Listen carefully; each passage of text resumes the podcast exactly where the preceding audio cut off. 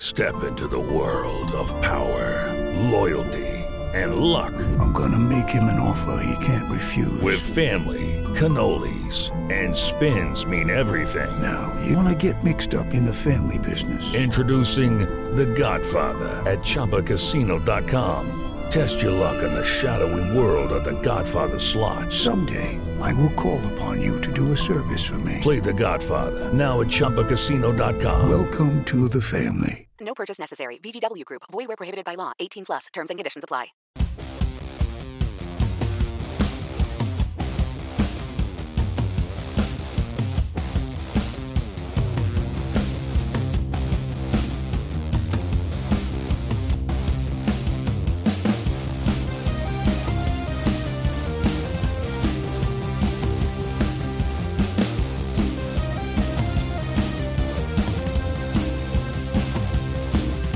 Are deep, deep into the off-season player development going on for Penn State football right now. They are in the dark days of winter conditioning and getting ready for 2024. So we're into my, I think, my favorite time of the year, which is discussion season.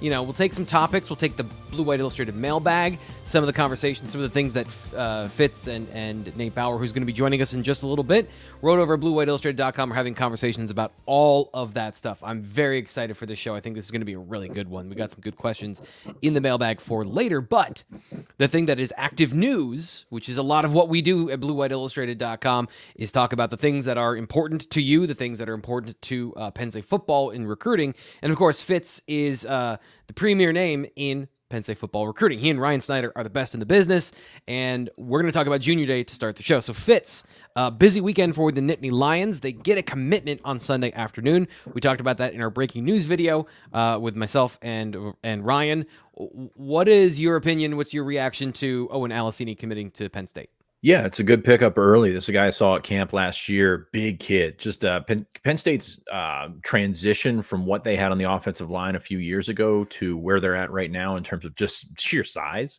is pretty amazing. Because every once in a while you had, you know, you had a Sterling Jenkins come through that was, you know, a different, uh, otherworldly in terms of size. But for the most part, you know, it was one of the uh, the the middle of the offensive lines in the Big Ten. Um, they've gotten bigger at every spot, which has turned into they've actually got tackles playing tackle now. They've actually got, you know, I, I said it last week, a guy like Michael Carroll, um, who is, you know, a six, five and a half, like big kid, but mm-hmm. a natural guard. You can see the guardness of him. Thick. Uh, right would have been a tackle five years ago, six years yeah. ago, something like that. So now that you can play your tackles and tackle spots, you know, you've got some I don't want to call it flexibility, but you've got some standard there that uh, that works out. So um, Owen fits that bill. Um, he's uh, you got a question already? Wow. Yeah, I just so I think that this is a conversation about um, intentionality because I you wouldn't say that Penn State would turn down a pure tackle six or seven years ago. But with Phil Trautwein, and it seems like this is an intentional turn towards we're going to find guys with length and we're going to target those guys specifically and maybe de, not de emphasize, we won't take the guys that have tackle guard versatility, but we are going to make sure we get tackles. Like, is that fair or is this just the, the natural progression of offensive line recruiting improving so that those pure tackles are actually interested in your program? They they've always tried. They I mean okay. they they've tried to do that. You you look you even look back at uh you know when Franklin got here in 2014, they brought in like guys like Chance Sorrell, Brendan Brosnan, so bigger guys, you know, six six, but you know all, also had the length. I mean that was one of the things, and it might have been his introductory press conference. It might have been a little a short time in, but you look at the growth features, the big hands, the long arms, the big head. I think of Michael and Onwenu that uh, went to Michigan. I think he's now with the the uh, the Patriots. That that kid was 360 pounds, but you look at him and you thought he was 320. Like the the, the type of guys that are like that. Anthony Donkoh is one of those guys. We're going to talk about him in a little bit, but uh, yeah, it, it's always been the focus. I think they're just more successful with it. I think Phil Trautwein's done a heck of a job with that. Um, Aliciene is uh, six seven and a half, pushing six eight maybe 275. I mean, he's got plenty of room to to grow on that. It's got pretty pretty good length as well. So that's kind of been the um uh, that's kind of been the standard for what they're looking at. And you look at last class with Garrett Sexton, uh, especially Eagan Boyer. I mean, Eagan Boyer is a project in every sense of the word. And if he tops out, hey man, that that kid's yeah. gonna be really good. But he's also 6'8, 250. So there's a long time before that can happen. And so many things can happen uh, between now and then. So you recruit as many of those guys as you can get. Um, you saw it, uh, you know, around the pandemic recruiting. Man, that one class that they brought in, uh, what Landon Tengwall and Nate Bruce, because they struck out on a bunch of tackles. Like they're not yeah. striking out as much. And I think there's been more in the region that are like uh, presentable in terms of uh, ta- actual tackle prospects. There's been guys in state.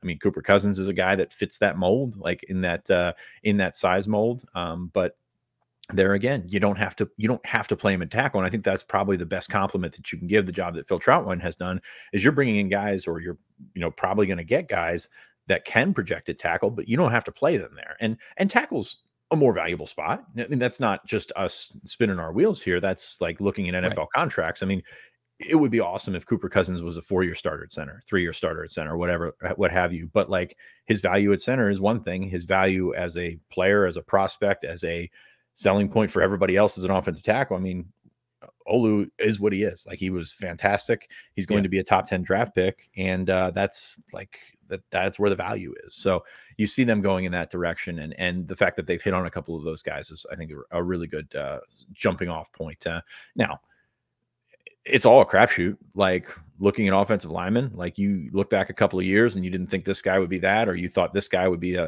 a superstar or anything like yeah. that. But I mean, it's it's it's complete crapshoot, and that's not just rating services. That's coaches. That's NFL scouts that still get it right or, or still get it wrong half the time. Like that is what we're looking at in terms of offensive lineman evaluation, which is probably why you take five or six every cycle.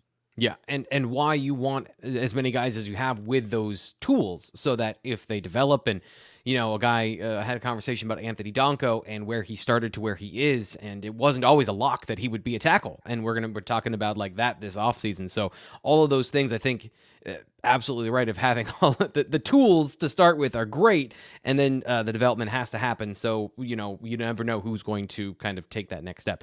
Uh, some other thoughts though from uh, Junior Day. You got a couple other things I know that you want to talk about here.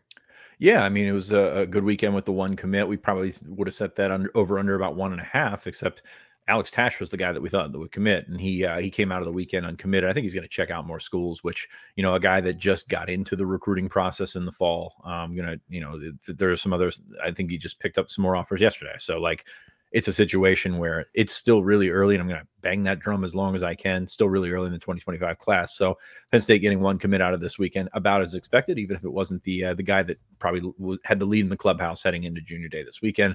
Uh, the one that caught my eye, Andrew Olesh, uh, the tight end from Southern Lehigh. I've been talking about him for a long, long time.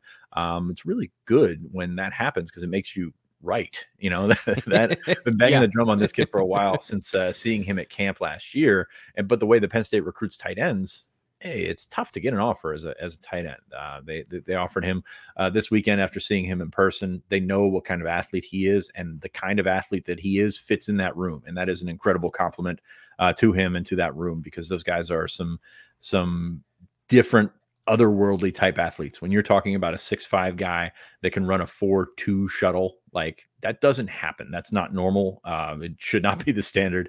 Um, but uh, you, you've got that kind of athleticism. You can bring those guys along, especially when you've got the guys in front of them that you don't have to play right away. And we saw that with Andrew Rappleyea this year.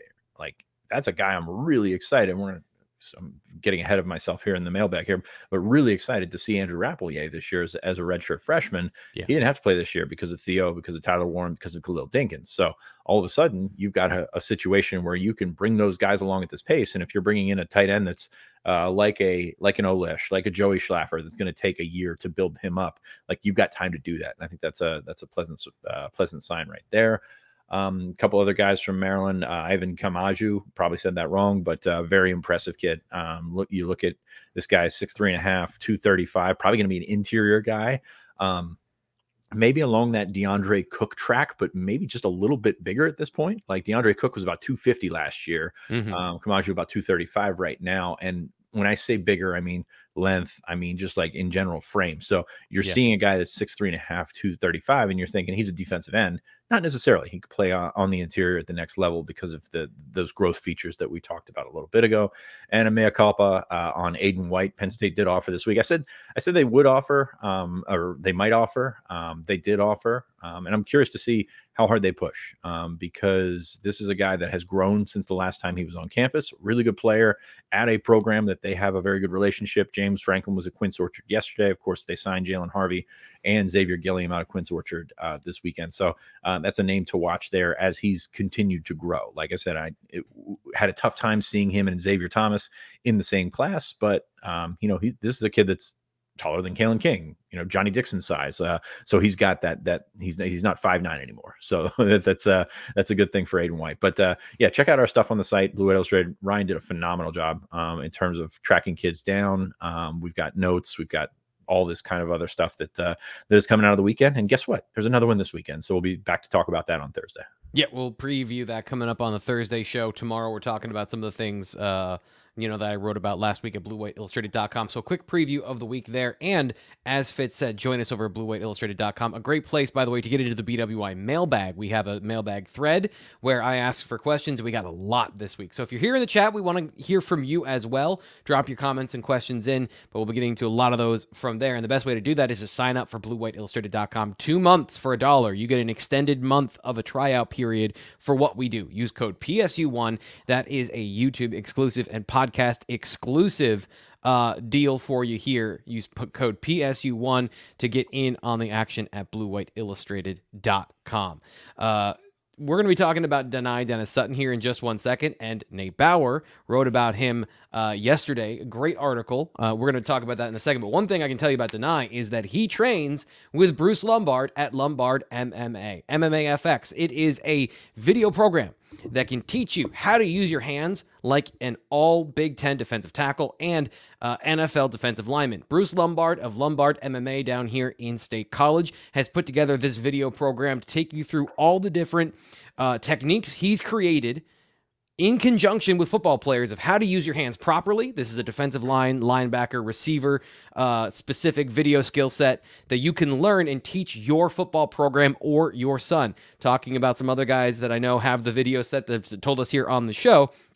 Uh, Liam Andrews' dad, one of Penn State's best defensive linemen, he got the video set for Liam for, I believe it was a Christmas present. So, this is something that you should take seriously if you have a son that is serious about the next level or just wants to be great at football. Professional videography, which you saw there on the YouTube channel, including different technical angles, slow motion, visual details, so you're getting it right. You don't have to be the expert. Bruce is there to coach you as well throughout the program. Hand fighting program used by all the top programs in college football and NFL teams as well. Be the best hand fighter on the field because every split second counts and you need every split second. So, you can check that out and get a discount on it. 15 BWI, 15% off at lombardmma.com backslash shop. That's use the promo code 15 BWI to let him know he's coming here from the YouTube and podcast. Lombardmma.com backslash shop is your place to go. Nate, Hey, it's Kaley Cuoco for Priceline. Ready to go to your happy place for a happy price? Well, why didn't you say so? Just download the Priceline app right now and save up to 60% on hotels. So, whether it's Cousin Kevin's Kazoo concert in Kansas City, go Kevin, or Becky's Bachelorette Bash in Bermuda, you never have to miss a trip ever again. So, download the Priceline app today. Your savings are waiting. Go to your happy place for a happy price. Go to your happy price, Priceline. One of the things I love about what uh, was in your article talking uh, to Dani is his commitment to details and to work and to, putting in the time to get it right. So that's my transition into your conversation with Dani. What did you learn when you spoke to him last month? Stop it, T. Frank. You just liked it that he said you were right. That's what you liked. that he said his pad level was too high. I just I can I can sense from a mile away when you get satisfaction out of that. Fit, Fitz uh, said it earlier. Being right is great. So it's yeah, great. Yeah, it's, it's nice. nice. yeah. Um. No, I just look. He's he's he doesn't get too far ahead of himself, right? He he doesn't. uh It it was funny. Somebody asked him about you know this being your moment right you, you, know you've been with chop you've been with adisa and and now it's all going to turn to you and he more or less i'm paraphrasing but he just said this is just this is just the next step. This is just like i'm literally just taking a step forward. It's not this huge gap that right? You don't yeah olu said it last year. I, I just i love these guys that that think like this because that's life is right? And so they have a grasp on what life is early in the process to be able to say hey uh I am not going to wake up tomorrow and my life will be different. I will become a different player based on just two other guys going to the NFL, right? Mhm. Those guys go to the NFL, and so I'm going to wake up and become an NFL player. No, uh, there's still work to be done. There's still there's still progress to be made. Uh, and and he's just such a mature kid. He's so impressive, and yeah, it was it was uh, an impressive conversation.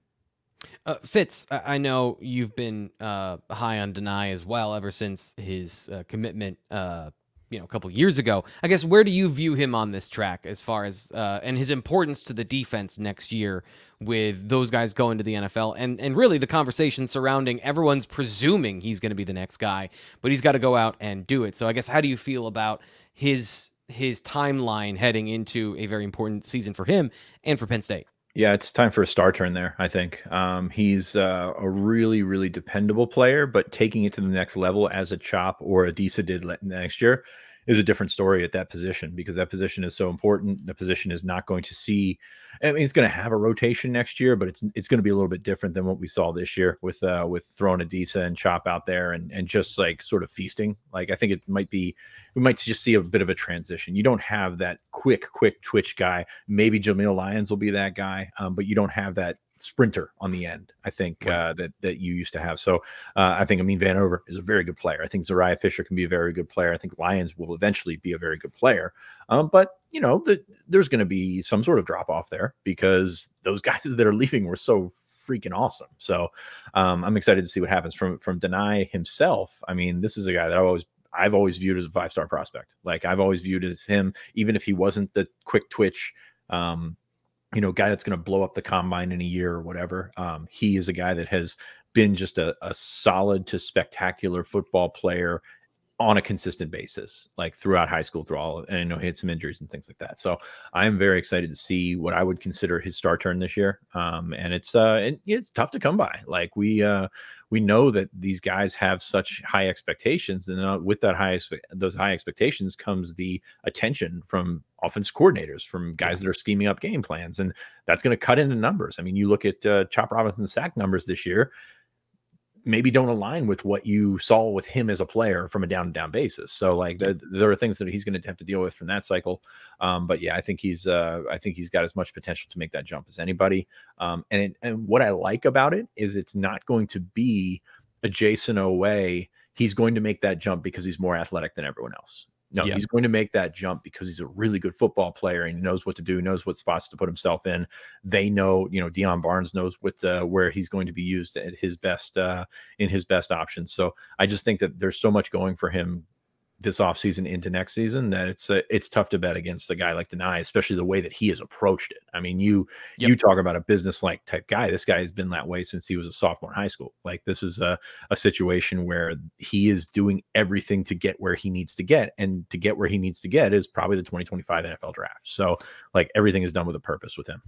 So uh, this is not me shilling for Bruce. I just think it's really important that to point out he is doing the little and extra things as well, like working on his hands and working on being what you just said a really good football player. Because, I, you know, height, weight, speed is paramount in football, and your abilities are determined by genetics, right? But there's more than one way to be great at football. Like you can have guys that do things differently at defensive end and win in different ways. Like the ability to shed blocks and to beat your offensive linemen uh, in, your one-on-ones.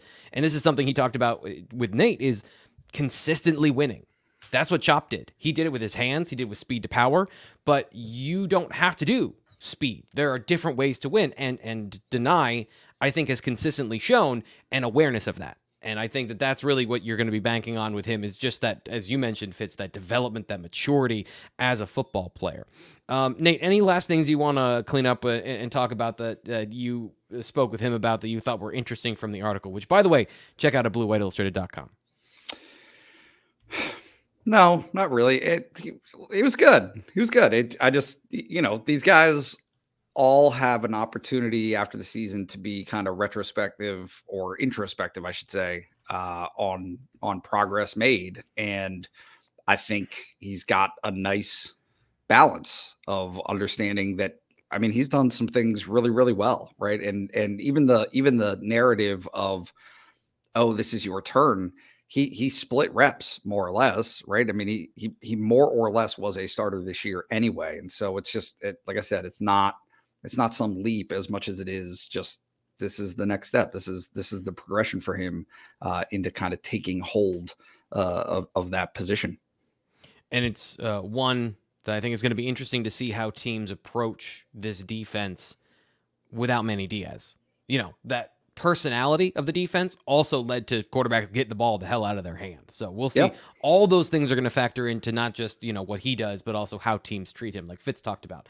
Um, I am excited for this, guys. I think we got a great mailbag, and I want to get to it now so that we have a chance to get as many of these questions on the show as possible. So here we go. It's the BWI mailbag.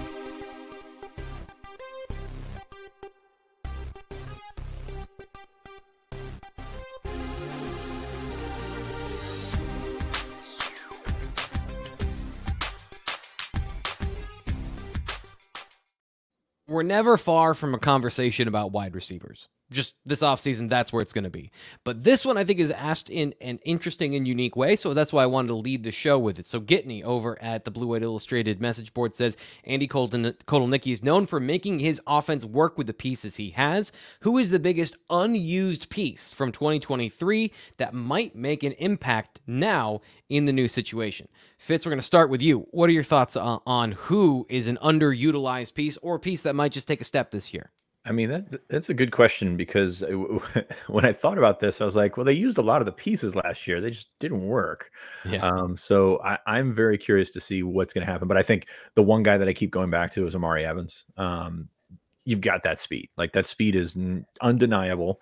How do you use it? How do you harness it? Does that work with, um, you know, as a guy that's like a jet sweep type option guy? Is it a guy that you just run down the field? Like you need to harness some sort of speed. And I think Kansas did a very good job with that, not only north south, but also east west. And uh, I think that that's the guy that probably more than anybody you just looked at during the uh, during the such time and said, "Where is this guy?"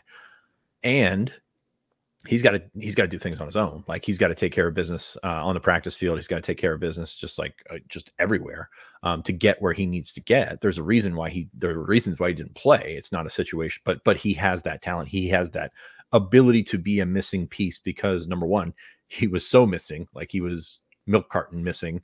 Um, and number two, you, have seen the speed and you've seen it work out. So hopefully you can find a way to to, to use Omari Evans. I think he's he's got a talent, um, but uh, it's it's going to be uh, very interesting to see the way that they will end up deploying him. I, I, the other thing that I think is interesting is just his personality. The more we've gotten to know it, physical dude. Not only fast, the the pass interference stuff, the OPI, uh, is a bit of a problem, but you love the physicality he's playing with. I just I thought that's an interesting combination of two things. Nate, uh, who do you think is an underutilized piece in uh, the offense that might take a step? Honestly, Penn State didn't use Julian Fleming at all last year. You were just the worst. so I mean, really, yeah. So uh, no, I look. Caden is obviously a guy that. Uh, right? What do you do with him, right? I, I don't, I don't know. Look, I, when I think back on last year, uh, the the comments from Franklin, uh, again paraphrasing, but effectively saying we, have got to stop uh, fixating on what guys can't do and turn our attention to utilize what they can do. Caden feels to me like that's who he's talking about, right? And Omari, but but kind of both of those guys in terms of what what are their liabilities, what are their vulnerabilities, of which I, I think it's probably fair to say there are many based on Penn State's evaluation of them in practice, right? The things that they see in practice, the consistency that they see in practice, all, all of those things. And yet at the same time, Saunders is a guy who produced when he had opportunities, not not all the time, but in games he, he showed up. Maybe, maybe, he's one of those guys. I, I don't know. Um, you know, certainly I think that this is a situation where Penn State would again like to see him take some significant strides uh, this offseason, right? I mean, these mm-hmm. are the months that again, like this is when it gets done. This is how you set yourself up to be more of a factor by demonstrating and proving that you're serious about this and that you you are going to take those strides. So, you know, uh, it's just uh, it's just a question to me of is is there a ceiling on what Saunders can do versus no, there there isn't. Um, he he just has to have that time to develop into that player. I'm going to go just quickly, uh, a little off the beaten path, and talk about something that I think was a limiting factor by the end of the season. And Penn State basically ran two offensive run blocking systems inside zone and outside zone. In the years before, they had done a little, like 2022, they had a diverse set of what they could run. They could run counter, pitch, pull. They ran a little bit of power. Um, so pull blocking from the offensive line is something they basically didn't do last year. Part of that is the tight ends did not block well. So a lot of those situations you're you're pulling a tight end or the tight end has to set a block for and check out T Frank's film room from this past year of all the times they didn't set a block for a pin and pull to get Nick Singleton out into space. So I think there might be even a little bit of Sal Wormley was underused, utilized, where 2022 he was decent at pulling. 2023 he basically didn't do that, and then what did Vega? What is Vega Ioane's ability to do in that situation as well? So I guess that's that to me, the offensive run blocking and and using some of those guys, their athleticism. Do they even have it? What do we get from them with uh, Andy Kotelnicki? Is there more diversity in the run game? I think those are some things that uh, might be able to help going forward. This so you're one, saying you thought of an answer before, since we talked about this in the pre-show. yes, yes, I did. I just He was I going to say here for a Trey. Wallace. I was because he was injured, and he's also, you know, he is the he's the version of Omari Evans that Penn State presumably already has, where they trust him to be out there. He's explosive. He's the downfield guy. He's a contested catch theoretically guy that can jump, but we haven't seen it, so it's underutilized. Yeah. So, but yeah, run blocking is more interesting than the dude was injured. Always, yeah.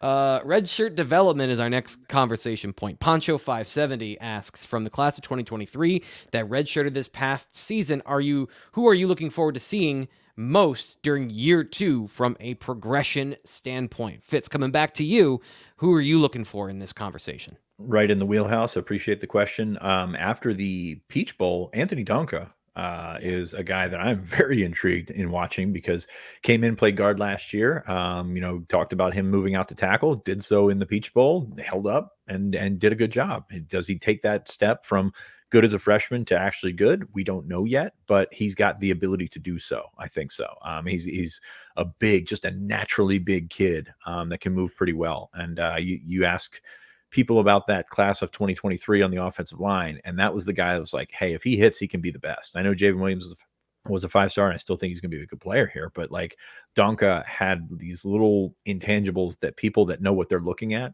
really, really appreciated. So um, I will say Donkoh there. Um, I'm going to move on to Andrew Rappleyea. Again, a situation where you've got Tyler Warren coming back, you've got Khalil Dinkins coming back. Um, is he a third tight end? Does he take that leap to be a second tight end? I don't know, but uh, I'm very excited about his future. And then on defense, a lot of talk um, toward the end of the season was Kaveion Keys, um, a guy that uh, you know I, I'm not sure how he works into the rotation this year because you're you know you're sitting pretty well at linebacker right now.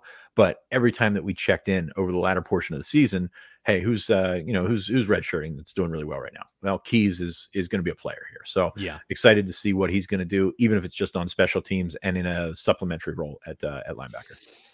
Lambda says King Mac, so I'm going to give him Lambda King, uh, Lambda King Mac. He says could be a key for Tom Allen's defense. I think that's a great answer. I think that's a guy that we saw early in the year and then didn't see as much uh, down the line after He, the he red didn't shirt. redshirt, so he was kind of ineligible for this question. But I'm Yeah, I was I'm going to say that's not, that's not fair. That doesn't count. Uh, Nate, what about you? Tony Rojas, if that's the right, if, if those are the parameters, if we could change the rules, then Tony Rojas.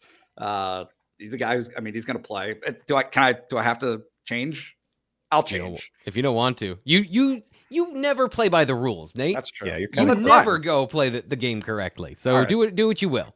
Well, look, uh, I'm going to go with Tony Ross, but then of, of the Richards, I, I, it's funny just because it's the position, right? But Jaxon Smolik is very intriguing based on the splash that he made last year. I, I just think that uh, if the opportunity were to arise, and I don't know how it would without.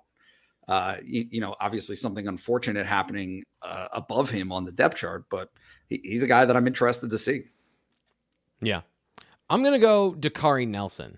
Um, I don't know at 6'3, 220. And this is a fact finding mission about what has he become in the Penn State weight program. Did he, is he still as fast as he was? Because, you know, He told me here on this show uh, a year and a half ago that he ran in the four fours in high school. What's the reality of that? At 220 uh, is what he's listed right now uh, on the roster. So, is he a slot safety? Is he a pure safety? Is he going to be a linebacker? I'm just I want to know more because we we don't have a ton of uh, you know we didn't get to see him a whole lot last year. One guy that I do want to ask Fitz. I want to ask you about this guy, and again doesn't play into the game here, but I'm just curious. We talked about him a little bit earlier, Jameial Lyons. What sort of athletic scale do you put him on? Because personally, you know, I'm still learning. Even though we had some some film of him and some reps of him last year, I'm still trying to get a beat on exactly what type of player he is, seeing him in some pass rushing situations. I know you were very high on him coming out of uh, um, out of Philadelphia. So so where where would you put him on like an athleticism scale for that defensive end position? I think he's more athletic than Dani, um, and, and but that's not a slight at Dani. I mean, right. this kid has some pop to him. Like he's been a guy that he, you know, Penn State was kind of, I don't want to say lukewarm on him to start, but like his academic situation made it as such where they had to, you know, make sure that everything checked out. Like you got to be, because uh, I tell the story about Abdul Carter, because Penn State was kind of lukewarm on, uh, on Abdul Carter. And then they got him in camp, and all of a sudden his GPA just went through the roof after they watched him test. It was crazy. Yep. Lyons is kind of that same way. Like he's a really, really athletic kid, and he's continued to, as he's added size, like keep that athleticism, keep that pop off the edge. So, um, in terms of numbers, I, I, don't have numbers off the top of my head, but he's a he's a very athletic guy with that frame that is kind of ridiculous. Like you stand beside him, and he's a he's one of those guys that you know. Big guy myself. I, I this is a big guy to me. Like this is definitely, uh, you know, a big, a big kid essentially since he's still a freshman. But uh, no, he's he's got a lot working for him in terms of that. It's it's about harnessing it. Still incredibly raw coming out of high school in terms yeah. of hand fighting, in terms of everything. He could use some time with Bruce, absolutely. Um, but when he puts it together, or if he puts it together, which it looks like he's heading in that direction, like there's there's some freakish at like people have thrown the freak word around about him, and that's usually only reserved for one or two guys a class. Yeah, and that's kind of what I was curious about because very raw on film, and I don't remember if there were any hard testing numbers that I saw. So I was curious about you know just generally the and hearing that part. I think that's important for Penn State to have the next freak uh, developing behind the scenes so that he's ready to go uh, when his his number is called. And, and that's and, that doesn't happen right when you need it to happen. It happens before. And and he showed up on campus in the summer, I believe, and uh, you know Dakari Nelson as well. Like the the guys that uh, are going to use January and February as their first true like throwing them to the wolves in terms of strength program mm-hmm. they might look like different guys coming out. So I'm I'm very excited to see what that that transition goes like for for January and February for those those two specifically. Penn State is not a transfer portal school. They are a development school, as James Franklin said last year. And again, here we are back to the receiver conversation. Losi's mustache says so. As of now, the presumed starting lineup. This is you know just kind of based on what we would assume right now. Julian Fleming, Trey Wallace, Keandre Lambert Smith are the starting three who on the roster, if anyone, can develop a challenge for a starting spot or at least solidify the fourth wide receiver spot. Nate, I'm going to come to you uh, on this one to start. Do you have any thoughts about who that might be based on what you've seen or some of the things you may know? Oh, uh, I can't say it based on what I've seen, right? I I don't know that we've seen it. Um, yeah. That's it's kind of like to to me, Liam Clifford is the um he's he should be the best betting odds right? Like he's he he he has he's done enough to be consistent enough to be reliable to the point that he was a fill-in right? I mean he, he played early mm-hmm. in the season. I mean i, I think that, that certainly there is a top end for him in terms of how far he can go how much he can propel you but for the time being, it's going to be about whether or not those other guys that you just mentioned, Omari, Kaden, um, Ivey, can elevate themselves. And and I don't know, I don't know that there's an answer to that. But Omari is the, to me, the easy answer. If in terms of guys that that you would think would be positioned to do that, he's done it. He did it in terms of. It's just funny how these things work like Omari did it in the last week and a half of spring practice and it set up the entirety of the summer for us to have this conversation about him sneaking in as a potential guy, right? A, a- a guy who would play for them and be Mhm. a big factor.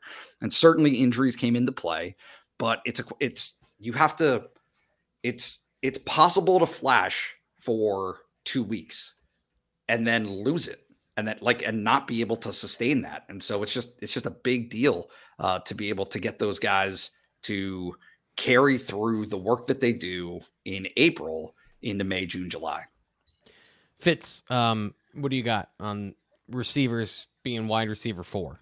Yeah, I wish I knew. I wish I knew on this one. Um, I agree that, that that Clifford probably has the shortest amount of ground to cover to get there in terms of because what he is is what he is. What he's going to be that guy. Mhm. Um, I'm very interested in Malik McClain um, because, like Nate mentioned, he looked good West Virginia game. Then all of a sudden went away. Like you, you can't you you you can't have this little line graph where you're up and down and up and down, and you know it didn't always go back up with some of these guys. So I I, I wish I knew. I wish I could give you some better information on that. But like this is a drastic off season for those guys. Um, we're going to see what happens. I mean, maybe you throw Anthony Ivey in there. Like it's uh, Yep. is, is a guy that uh, has development left ahead of him. So yeah, man, it's going to come down to consistency. And I know that's not what people want to hear, but like we can't we can't handicap this one in January. I also think it has, and this is the part unknown about the starting three as well, is what's their level of consistency. We expect those guys to be the starters because uh, Penn State put them out there last year as as the starters, and they went and got Julian Fleming as a veteran to come in and be a veteran presence. But their level of stability, their level of consistency, um, and then it becomes who's going to be rotated in and out. So is it Trey Wallace? Is Keandre Lambert Smith in the slot and then he plays out wide when they go to 12? There's some of those questions you have to answer there. So then what's the opportunity and at what position? And all these guys play all these positions, but you have a primary spot. So I like your answer, Malik McClain, because I think on the outside, there are more opportunities Right. Because Keandre Lambert Smith seems to be like at least last year that was the plan is putting him in the slot. So that seems to be a hard place for guys to to break through given how the glut of slot receivers. So Ivey and McClain would be the, the guys I would be looking at. I like those answers too. Um let's go to this. Actually, we're going to skip this question and go to uh go to Sykin here and let me find it here cuz I'm uh doing a bit of an audible. So he asks, do the PSU analysts watch film of NFL games as well as college to see trends by the best in the business? Uh, Fitz, do, is this something that happens in the off season of studying best practices to find new things? Yes, absolutely. They they study film. They go, uh, not maybe not the analysts themselves, but they go. You know, Manny and, and James went to New England last year to ta- to take a take a look at the Belichick stuff. You know, there's there's all the stuff that they tr- they study in the NFL to to make themselves better. And you have to understand about these analysts, like they don't have to recruit, so they are football guys doing football things. So you're going to find some guys that actually like being, you know, away from that spotlight, away from the uh, the assistant. Uh, the guy on the field that has to make the calls and the guy that has to handle the substitutions and everything like that. Um, I'm not saying it's a cushy job because there's a lot of work that's involved in it, but yes, they get to football all the time. And for some of these guys, that's all they ever want to do. Yeah. And and uh, it's fun. It's fun studying all of these things. Uh, we're going to get to a conversation about six offensive linemen.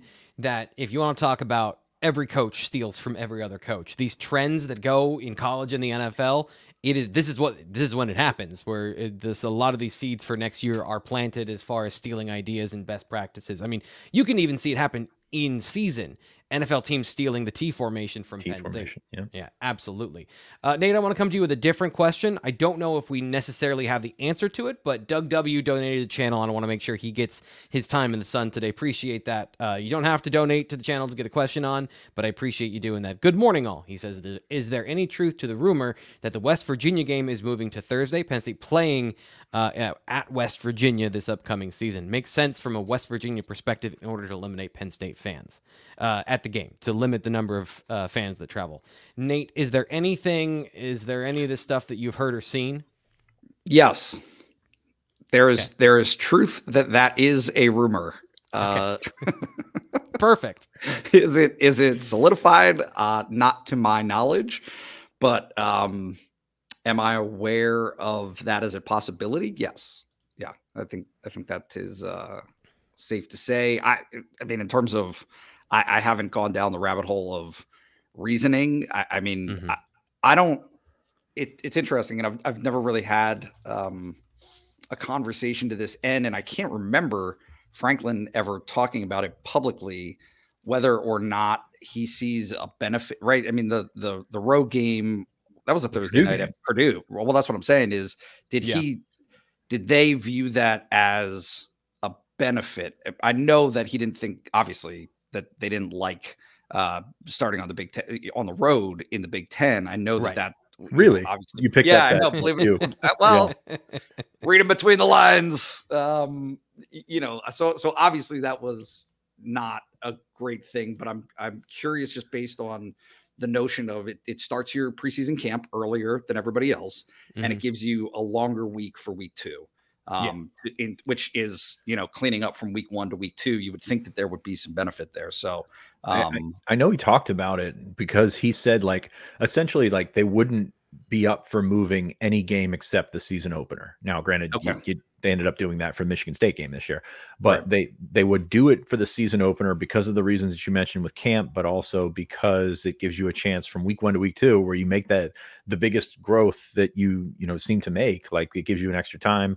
Uh, you can get out and scout. Um, do, you can go on the road and, and do some things, and and teams that are able to play earlier are able to go on the road earlier. So I think there is benefits to it. So it makes sense. I don't I don't think it's a situation where, as the question asked, that that it limits Penn State fans from attending. I I mean, this is TV, right?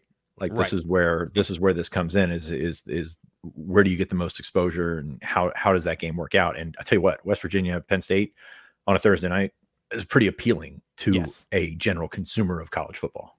and for a team that isn't going to draw against the other teams on Saturday necessarily the same way. So West Virginia in a primetime spot, you know, uh, not to not to get into the classism of football, but there are high tier teams and there are teams that need to play on Thursday to draw that primetime audience and the matchup super appealing. So I, Well, I, I and think the other thing, yeah, there. the other thing, West Virginia fans doesn't matter if the game's on Tuesday at one a one in the one a.m. Like they're going to be drinking before the game. They're going to be enjoying the game. yes. Penn State fans are also in that mix. Um, so you put it on Thursday. I don't think it limits fan fandom at all. And I think there's probably going to be a, a lot of Penn State fans, given you know its pr- proximity to Penn State, Pittsburgh, all that kind of stuff, that are going to go to the go to go to Morgantown even if they don't have a ticket.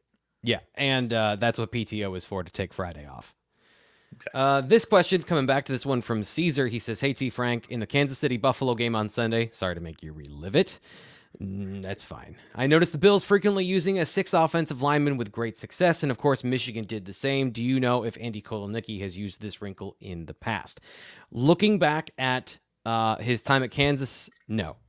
Al- almost never. And I imagine if I go in and I look beyond the data at the actual film, it's mostly goal line situations. But this kind of goes back to Psychim's question, which is why I wanted to put it first. Of this is uh, an a natural evolution of what's been going on in college in the NFL, talking about trying to run the ball, get explosive runs, and set it up by formation and scheme. So it's not just the six offensive linemen. It's these big condensed formations. Teams are tried to do it initially with wide receivers, put the, putting them super close to the line of scrimmage, and this happens in the NFL all the time.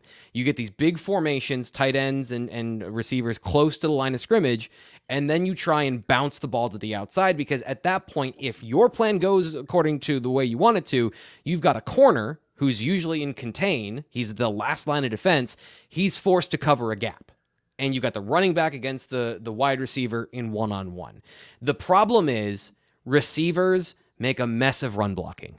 They they when you add them in, I've seen in the NFL teams actually adding on receivers into zone blocking where they're picking up a defensive end. It's ridiculous. So, Buffalo had done this in the past. Gabe Davis was their receiver that they would drop in and would block he didn't play, so they went instead of doing two tight ends or putting Khalil Shakir in there, somebody who is sucks at run blocking, you know, for a better uh, use of the term. They went with David Edwards, their six offensive lineman. And this is kind of the same idea of you're just extending the gaps and forcing some of these small players into these uh, situations where they have to defend, but you're taking bad blockers out and putting good blockers in. My problem is it limits your offense in general. So like you're taking in an uh, eligible receiver off the field, and I think that's to me, that's a problem in terms of your holistic sense of your offense. Penn State, get your tight ends to block better. and those guys are a dual threat, and you don't have to worry about bringing in a six offensive lineman. So to me, that's the better solve. But if you want to go six offensive linemen as a sub package, I, I don't think that there's it's the worst thing in the world. Uh, Fitz, I sorry, I thought Fitz had something to say there. No, I was pointing at you when you said the blocker sucked. That was, uh, and I actually got it wrong because I pointed the other direction. I told you this reverse mirror thing is hard, so Yeah. it was uh, that guy that said that blocker sucked. And also, I'm still worried about tight end. I'm still worried about tight end blocking with Penn State. So Yeah. I'll leave it at that. Yeah. Uh, let's go to somebody who I think we all think is going to be very good at blocking, and that is Cooper Cousins. Uh, HOHMADW 1978 says Cooper Cousins, one of the most versatile linemen to commit in a number of years. What position do you see him ending up on the offensive line? Fitz, uh, do you do you have a thought here? Thank you for saying ending up on the offensive line because I think he's going to be a center in the long run. I don't know what he's going to be this spring, but I think he's going to be a center uh, for, of the future because I think he's really good, and I think he's going to be very tough to pass up on the interior. But also, he's got those long arms, he's got the frame, he's got the uh, the physical ability to play right away. So I can see them testing him on uh, at, at tackle in spring. I think it's going to become a situation where you find the quickest route to the field. Um, we're still working through center um, with uh, with pre spring ball stuff. Um, but uh, yeah, it's gonna be it's gonna be interesting to see where he's at in the spring. But I, I long term, I think he's a center. I think he's a good one. I think he's one of the best that they've brought in, and he's uh, I think he's gonna be on that Connor McGovern track where he's uh, he can you can play him anywhere, but he's gonna ev- eventually go back inside. I know McGovern ended up at guard, obviously, but Yeah. uh, that was the plan all along for him to be the center of the future. So we'll see. Whatever he fits in best, I think he's a really good offensive lineman. this is something I was thinking about earlier when we were talking about tackles to to start the show, and one of the one of the uh, styles of doing this that I like is you got to tackle, and Alabama does this all the time when they get five and high four stars, where he starts at guard. It's a little bit easier to get on the field at guard. Center, you got to learn the entire like blocking schemes. That's a lot to ask of a freshman. But at guard, could you see a path where maybe guys are shuffling around on the interior and maybe he's not a tackle for Penn State, but he sees the field early in that situation, maybe at guard? Yeah, you can see that. I mean, it's it like I said, this is a rare guy that can play all five. So it's uh it's a situation that finds his quickest path to the field, and you don't ever to often say that about offensive linemen. Um, but, uh, but I think this guy is, is a little bit different in terms of that, and he's still going to have to get here and you know fit in athletically and do all the the weight room stuff and see if he's as strong as they think he was coming in because there's a difference between the guy that you think that you're getting and the guy that you get. You look at, you know, we were talking about Birchmeier a, uh, a year ago as the Yeah. as that potential guy, and he didn't play in a game. So like offensive line, very very hard to uh, to to project. Um, this one seems about as safe as they come, but as what does that mean? I have no idea. right. I, I think that's a that's a great way to phrase that. Nate, the offensive line in general, um, I'm just curious your thoughts of how things seem to you heading into the spring. What are you interested in? What what positions, I guess, pique your interest as far as uh, what the Nittany Lions have going on up front? uh, tackle and center, right? Uh, post Olu, how do you? Yes. Yeah, those are those are two positions. No, Mm-hmm. well, they're three positions. Um, you know, is is Shelton a lock for left tackle? That's that's probably where you have to start. Uh, you know, where does uh, Rucci fit in? Where where does right? What is his um, what is his path? What is his trajectory?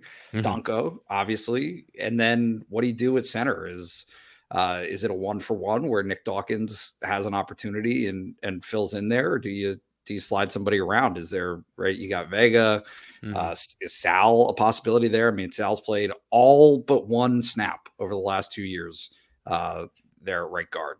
Yeah. So, you know, I, I'm not sure what the flexibility is there, but certainly it would seem like there's um, a lot of options to, to to work with, and that's that's what this is about, right? That's what this this whole time of the year is is about figuring out. Is it's not um, it's not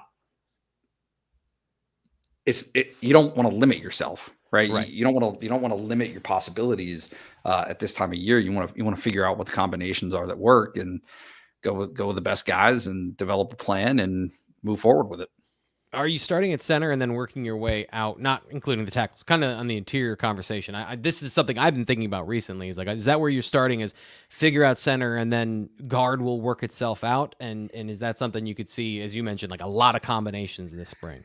Yeah, I mean maybe because anybody that can play center, they it seems to me anybody that can play center right. can play guard mm-hmm. for for this team. Um, Dawkins actually had, a, I, I didn't realize it. He had a decent number of reps uh, at guard this past season. So, you know, figure that out. Figure figure out who you, who you got at center. I mean, it's a it's a it's an important it's an important spot uh, on the field. I mean, just you guys know that more than I do, but it's you want strong leaders there. You want strong personalities. You want you want guys that can hold that spot down. Um, I'm just not sure who that is at this point for this Penn State team.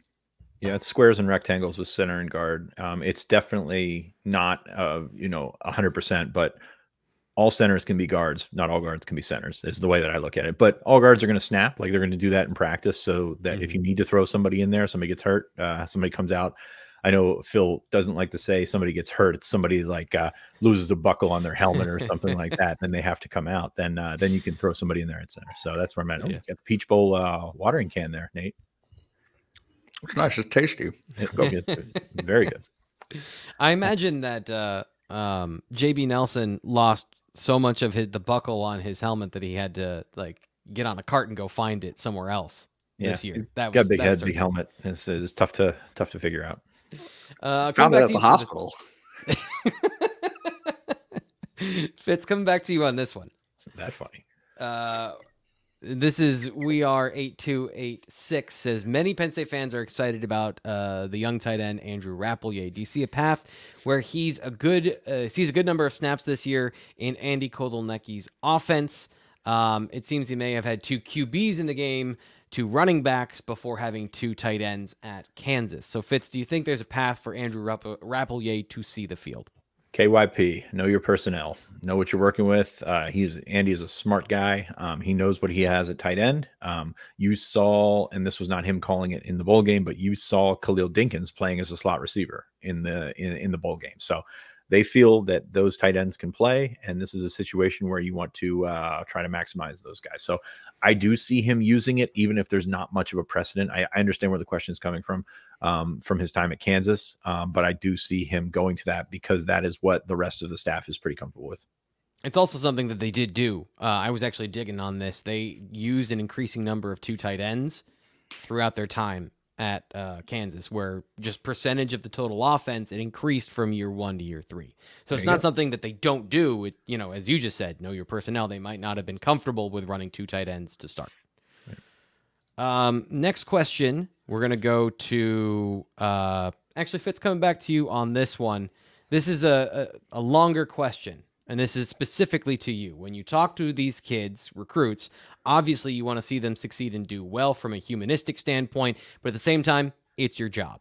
It seems like your feelings towards kids may go a step further from this uh, at times, and saying you might end up rooting for a certain player. The uh, example, Benedict Umeh. Uh, is there a certain guy in this class that you can't help but root for a little bit because of his story or who he is as a person? Boy, uh, is a good one, and hopefully he's on the right uh, track. For those that missed it, uh, you know, dealt, dealt uh, with cancer this year, and uh, hopefully uh, he's he's supposed to be in the right direction. So hopefully that's the case. Um, from the Penn State um, perspective, so looking from where I come from, all these kids, almost exclusively, all these kids' stories are different. Like it is not my, it is a completely different background than I'm at, and I done I didn't understand it for a long time. And then you get into it and you go to Philly and you check out some of the stuff that you're looking. I mean, it's just it is a world away, you know, being from from my background. So I look at some of these kids and I view it in a different light. And I think it's a great way to word that is yes, I absolutely root for the kids to succeed. I want everybody to succeed um, because most of the kids that Penn State recruits are really good kids. Uh, a couple that jump out to me in this 2024 class T.A. Cunningham so this was a kid that was on the radar very early and then just, I mean, just threw him in a blender essentially. Uh, you know, going from Georgia to California to Florida, back to Georgia. And he is not the prospect that people thought that he would turn into. So I'm watching this from afar, and this is all eh, during the pandemic. And NIL comes through. He goes to Florida. He doesn't play, um, and you hear his name so much, and you're thinking, all right, well, this kid went to to go get money in California. Well, sometimes it's not always the kid, you know, and most of the time it's not always the kid. Um, so Cunningham was a guy I didn't know what to expect, and I called him up the day or two before his commitment. Picks up the phone. He was awesome, absolutely completely upfront with me, starts the conversation to say, "Hey, just a heads up, I'm committing to Penn State." I already knew that at that point, but he, he you know, he's upfront with me. He's great, and we had a great conversation. Um, very realistic about his um, opportunity. You know, the the stuff around has been written about. Andy Staples wrote about it for the Athletic a, a while ago. That story's out there. Go check it out. I'm not going to rehash it, um, but everything that was part of his recruitment was kind of it kind of stunk. Um, but the kid was not that kid. Like it was not uh, it was not a situation where he wanted millions of dollars, so he wanted to go to California to do that. It, it's just not not necessarily the thing. So um, from talking to Ta Cunningham, I developed this. You know, I was completely blindsided by the person that he was, the per, the person that I was talking to on the other the other end of the line. So hopefully for his sake, um, and for Penn State's sake, um, he develops and, and does some good things. You know, sometimes to, to, get away from the wrong people to get into a situation like Penn State. That's why Penn State, I think, is a special place for some certain for a certain subset of uh, uh, of individuals because you can get away from things, you can be far away, and you can also develop around like-minded individuals like yourself, and that's where you can really blossom. So if Ta Cunningham blossoms, I'm not going to be surprised. I'm going to be very happy to see it. Um, but uh, yeah, it was a tough one.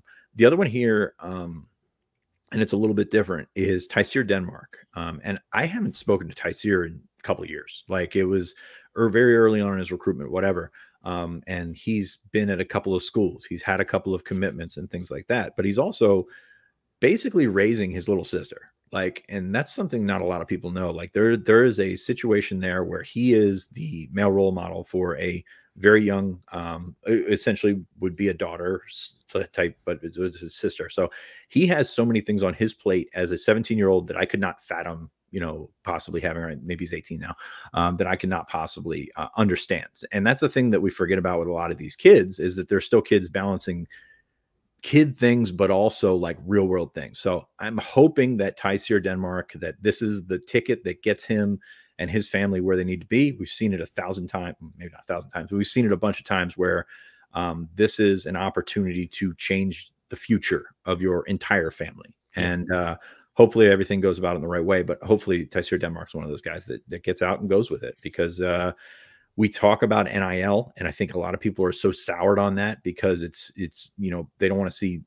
you know, I, we're not going to get into that, but NIL can really change the life of people that you don't think you just don't think about. So the opportunity for some of these guys to make money uh, on their likeness, to make money the the way that they you know are able to now, is life changing for a lot of these uh, a lot of these families, and that's that's the general generally best part of NIL in my opinion.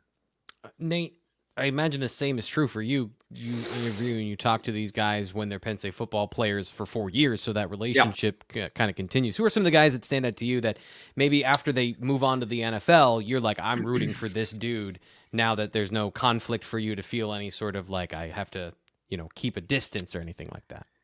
Yeah. Um, I think mine would be pretty obvious, but who, who, who for Who's, you? Who was yours?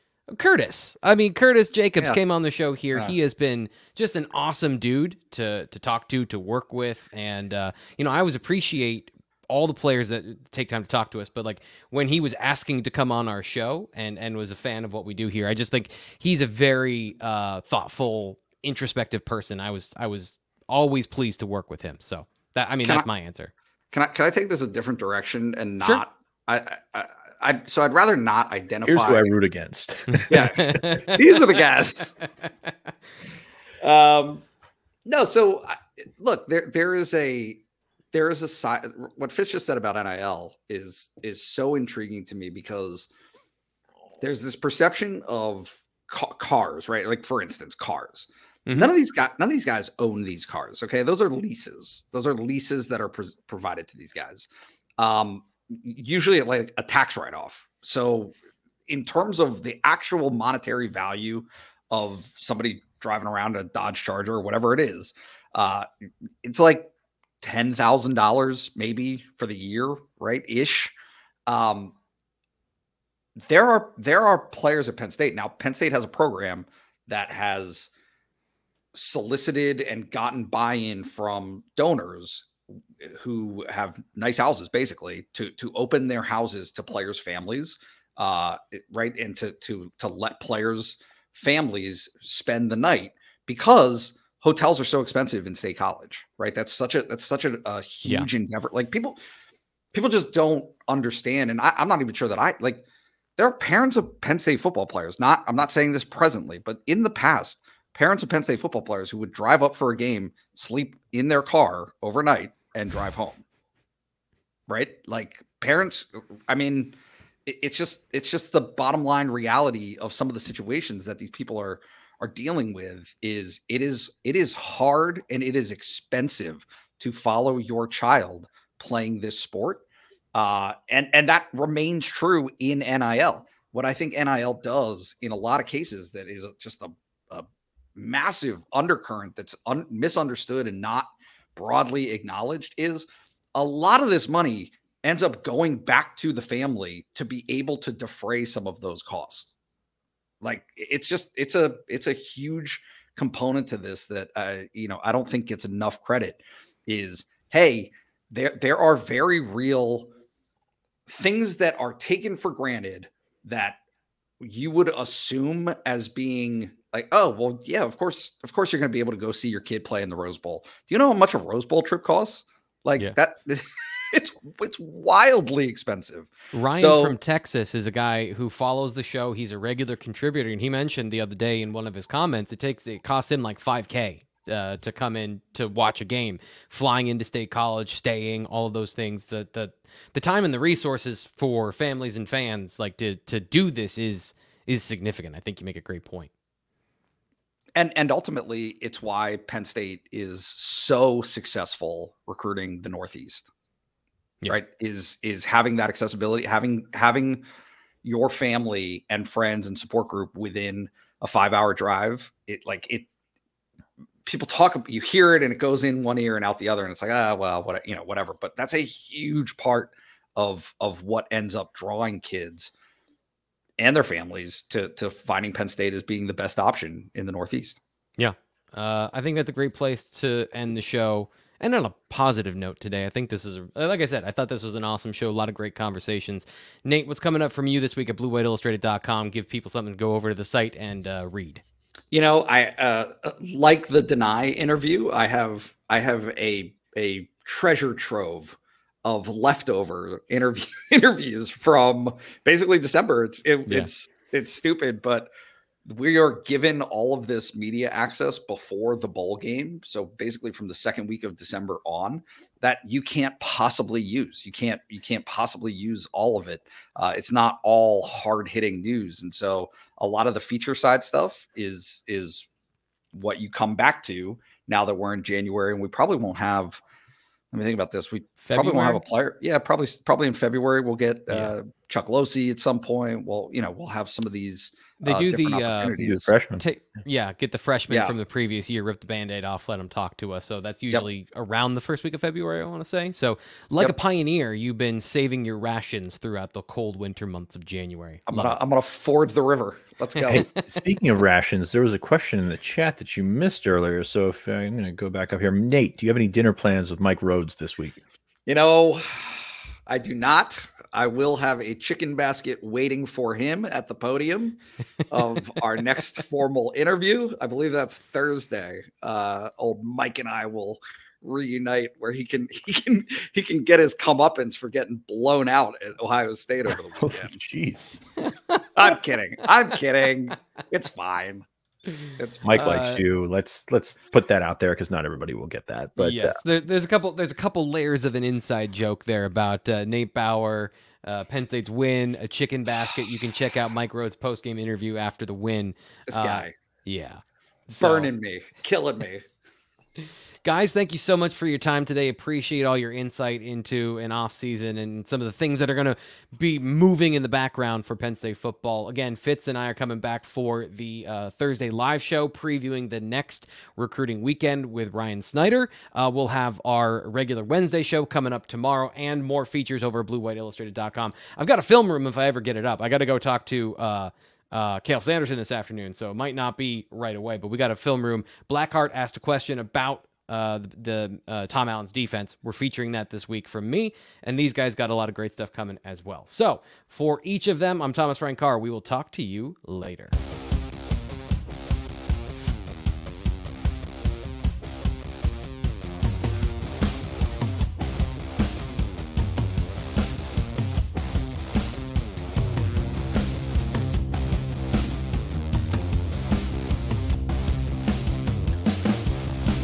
Hello, it is Ryan, and I was on a flight the other day playing one of my favorite social spin slot games on chumbacasino.com. I looked over the person sitting next to me, and you know what they were doing? They were also playing Chumba Casino. Coincidence? I think not. Everybody's loving having fun with it. Chumba Casino is home to hundreds of casino style games that you can play for free anytime, anywhere, even at 30,000 feet. So sign up now at chumbacasino.com to claim your free welcome bonus. That's chumbacasino.com and live the Chumba life. No purchase necessary. Group. Void were prohibited by law. See terms and conditions. 18 plus.